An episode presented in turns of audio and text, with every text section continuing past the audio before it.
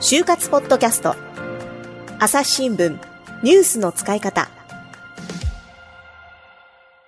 いや、いろんな報道があって、いろんな見方もされてるけれども、まあ、割とこのポッドキャスト聞いても分かる通りで、まあ、中入ってみたら、わりかし楽しいこともいっぱいあるんですよ。ていうかね、この場を借りて言うけどね、朝日新聞がこんなに面白い時代ないですよ。あどうどうどういうことですか？いや、中身めちゃくちゃ面白いもん、今。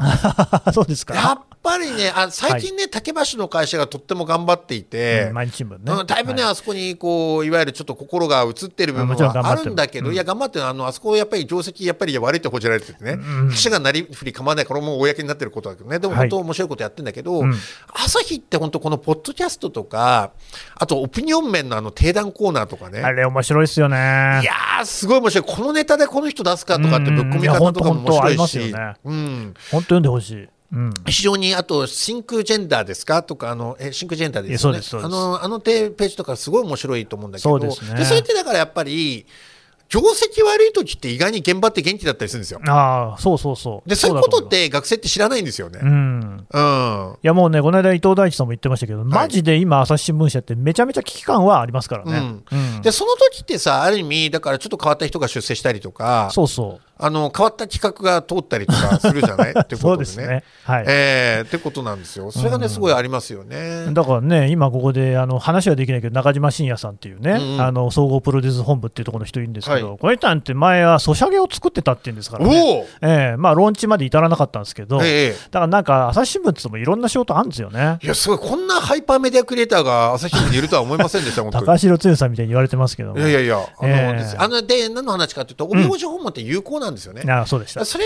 をあの大あの媒介する手段としてですね、そういうアプリが出てきたっていうのは、それはそれであの理解できる部分があるんだけど、やっぱりその手のリスクっていうのはね、うん。気をつけないといけないなっていうふうには思います、ね。だからまあ、常見さんおっしゃったように、それこそお酒入れないであるとか、うん。1対1で会わないであるとか、はい。まあ、それこそそういうね、まあ、人と会う時の、まあ、常識的な判断っていうのうん。がそこに介在していれば、うん。それは使うこともできるよねと。そう。あの一部で、うん。そしてアプリもね、あの気をつけない、あのこれ、自己責任だとか言うつもりは全くないんですけれども、うんうんうんうん。一方で、明らかに怪しい告知ってあるんですよ、あの手の見ると。おーそうなんですね。うん、例えば、あのテヘラン勤務まで経験した、うんなんか今、ポッドキャストという新規事業を担当しているカリスマが、うん君だけにキャリア相談をしちゃうぞみたいな感じでうんで、ちょっとなんかこう、かっこよさげな写真とかを写しほどね。て、若干加工したみたでいな。これなんかね、あのちょっと例えあれだけど、当店はいかがわしいお店じゃありませんって看板で歌ってるような、うんうん。ちょっといかがわしい看板のお店みたいな匂いで、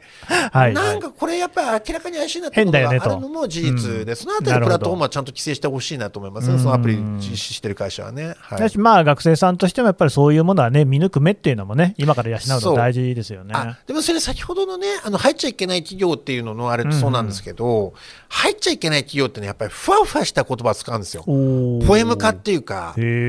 だから、まあ、朝日新聞にもねあの広告出てるからあんまり悪くはないけど、うん。よく言われるマンションポエム的な感じでね。あはいはいはいはい。あのなんかこう天地創造とかねこう 大地の館とかって何言ってるか分かんないじゃないですか、みたいなね、感じと同じで。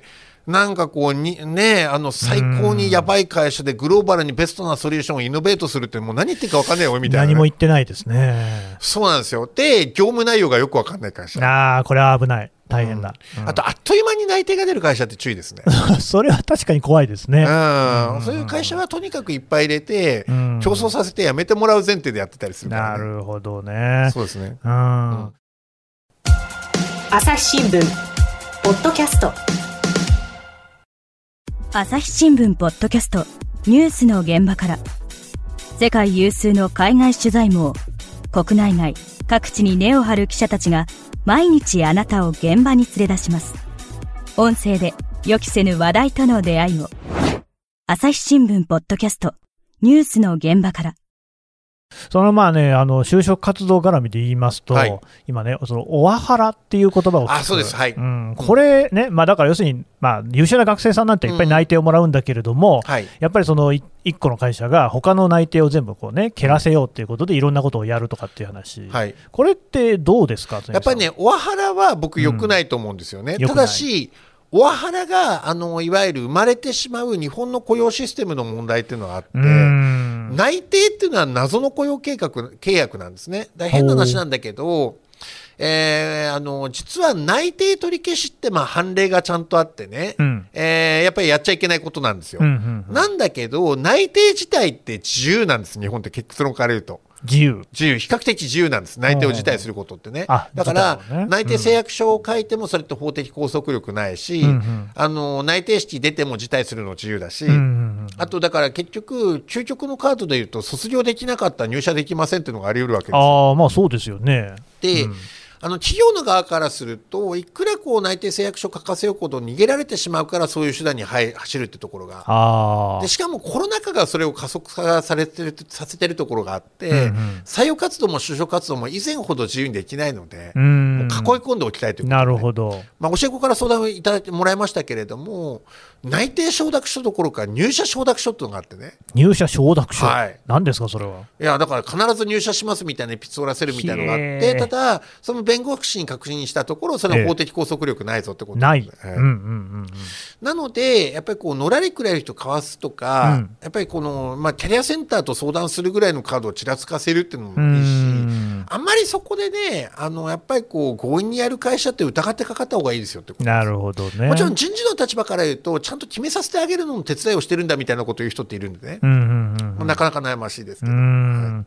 まあじゃあ、そういうその内定のなんですか、承諾書みたいなのを書かされても、まあ、もし書いちゃったとしても、別にそこ気に気に病むことはないと、はい。ん。そういうことですね。別に断っちゃっても大丈夫だとはい。いうことですね、うん、これはまたね、あの就職活動をしている人にとっては安心な情報かもしれないです、ね、ね、これってね、でも学生に教えても、いざその時になるとね、忘れちゃうんですよ。忘れちゃうんだ。実は神田君分かってるよねってね、はい、えー内定承諾書書くよねみたいな感じでね。ああ、そうか、しかもあとね、あとちょっと気をつけないといけないのが、人事の口説き方もね、ポエムなんですよ。ポエム、うんうんどういうことですか？神田君、いろいろ迷ってるけどね、君は、ベターベターで結局ベストってことを考えてないんじゃないかみたいなね。はあはそういうことだとか。あ、ポエムっすね、うん何も言ってないですもんね。あとね、これ伝説の口説き文句があってね、うん全国紙に内定してた人に対してね、うんうん君本当は取材する側じゃなくて取材される側になろうと思わないかい？みたいなことを言ってね。ほう。これで伝説の口説き文句で、これ言ったのってリンクモチベーションの創業者の小笹さんって人で、ええ。言われた人はマクロミルのね、創業者の人なんですけど、これね、ちゃんと新聞に載ってたネタで、確か朝日新聞に載ってたネタなんですけど、うん。はい。うん、なるほどねすごい口。説き文句がありますからね。やっぱりいろんな口説き方をする。はい。うん。そうですよ。そこにでも学生さんが立ち向かってくるのなかなか大変ですね。いやーだって僕、口説き方の練習しましたもん。口説き方の練習をした。人事時代あ、人事時代のね、話でしたね。はい。え、バンダイの人事の時に。どういうふうに練習するんですか、あのね、君に伝えたいことが、はい最終面接、合格っていうね、伝えた後ね。でね、僕はもう会社の人事という立場を超えて、神田君と働きたい。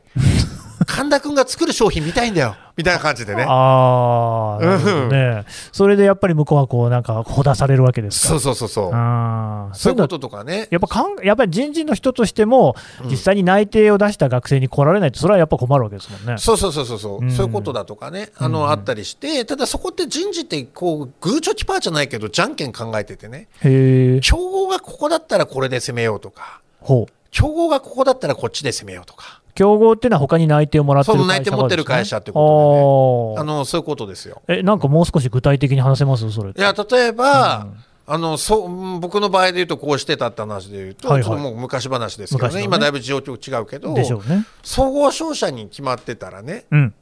でも、君ね、ちょっといい？総合商社ってグローバル志向だらけじゃんと。うん。うち来た方が早く行けるよ、海外あ なるほどね。うん実際、バンダイって乱暴な会社で当時ね、 TOEIC 200点の人を次の年、入社2年目で香港に送り込んだりしたんで、200はだいぶ低いですね。でどうしもうあんま言っちゃあれだけど、どうして点数取れるんだって、結構な有名大学の学生だったんだけど。あということとかね、あって、なんか、うちの方が大きいことできるかもよ、みたあ、いな、なね、るほどね。ことがあったりだとかね、そういうことだとか、あとやっぱりこう、えっと、やっぱりこうビジネス志向の会社を受けてる中で、うんそういった形でエンターテインメントの会社を受ける人って、やっぱりどっかで面白い自分になりたいみたいなね。ああ、なるほど。だから、うん、なんか何億稼いだ男っていうよりも。うん。まるを仕掛けた男になりたいよねみたいなね。なるほどね。そういうこととか、うんうんうん。ああとそうですよ。あのあとやっぱりこう人にぶつけていく。うんうんうんだからあの僕やっぱりあのこれはまあうちのあの僕の勤めてた会社に限らず、ん。例えば大変だとかで神田がまるの内定持ってたぞみたいなこれね、うんうん。であの電話来るんですよ。ああのとか内定通知した時に必ずねいや実はあの「鬼滅の刃」の会社の内定持ってますみたいなことを、はいはい。例えば神田さんが言うわけですよ学ええ。生神田君がね。うん。それああ神田君そうかやっぱりあの会社の内定出ると思ってたよ君なら。はいお。めでとうだけどね神田君君のことっていや面白いやつがいる一橋の面白いやつがいるって話題になってて、うん君に会いたいって言ってる社員いっぱいいるんだよってことね。で何日と何日と何日いつ大学あの大学ねあの講義がなくて来れる？あ何日ね分かったみたいな感じうんでじゃあ楽しみにしてるって言ってね、えー余裕ぶっこいた風で電話を切って、ええ。やっぱり神田持ってたぞってね。ねはいはい。そその瞬間もう役員秘書とかに電話かけまくるんですよ。へえ。これは神田君は、うん、ちょっとね常務取締役ぶつけようかなとか。あこれはこの商品仕掛けた人だなとかっていうのでやってそれであのやっぱりこの日にこういうふうにこう会社を見せてこの場合は会社見せてこの現場を特別に見せるとかね。うん。君とかこの壁の向こうに行ってみたいかみたいな。ここでなんか商品が作られてるんだぞみたいなね。私絶対内緒にしてねここに行ける内定者っていないんだって言って実際みんな言ってるんですけど。いや僕もだってリクルートの時そうだったもん。なんかね、まあまあそうですよね。君にしか見え見せない新規事業の企画書を見せてあげるって言われて、あの本当に社会費って書いてあるんですけど、うんあの周りの同期同期たちに聞いたらみんなあれ見てみてあの黄色い本でしょって言ってたんで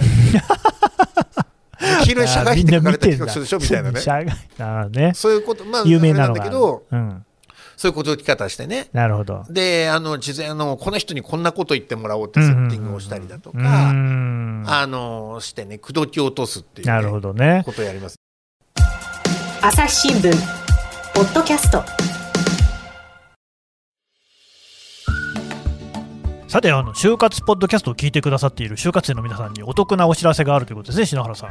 はい朝日新聞社の就活キャリアアドバイザー篠原真希子と申します概要欄にある URL から朝日新聞デジタルの就活割にご登録いただくと就活に役立つ特典3つをプレゼントしたいと思います、でね、この3つある、特典のうちのね、2つ目を今日はね、紹介してもらいたいと思います。はい。はい。2つ目はですね、うん。会社説明会インターンで差がつく質問25例ということでうんえ就活ではですね質問コーナーがよくあります、うん。説明会の後やインターンの後に聞かれるんですね、うんうん。でそんな時です。できればありきたりな質問ではなくて採用担当者に、うん。おっと思わせる質問をしたいですよあねーそうですね。はい、面接での逆質問にも使える差がつく質問例を25個集めました。なるほど。ね、で得点は3つってことなんで、まだもう1つあるわけなんですが、それは次回また告知させてください。皆さんの就活がうまくいくように全力で応援していますそれではまた次回お会いしましょう。この番組へのご意見ご感想をメールで募集しています。ポッドキャストアット朝日 .com podcast アットマーク朝日 .com までメールでお寄せください。ツイッターでも番組情報を随時紹介しています。アットマーク朝日ポッドキャスト。朝日新聞ポッドキャストで検索してみてください。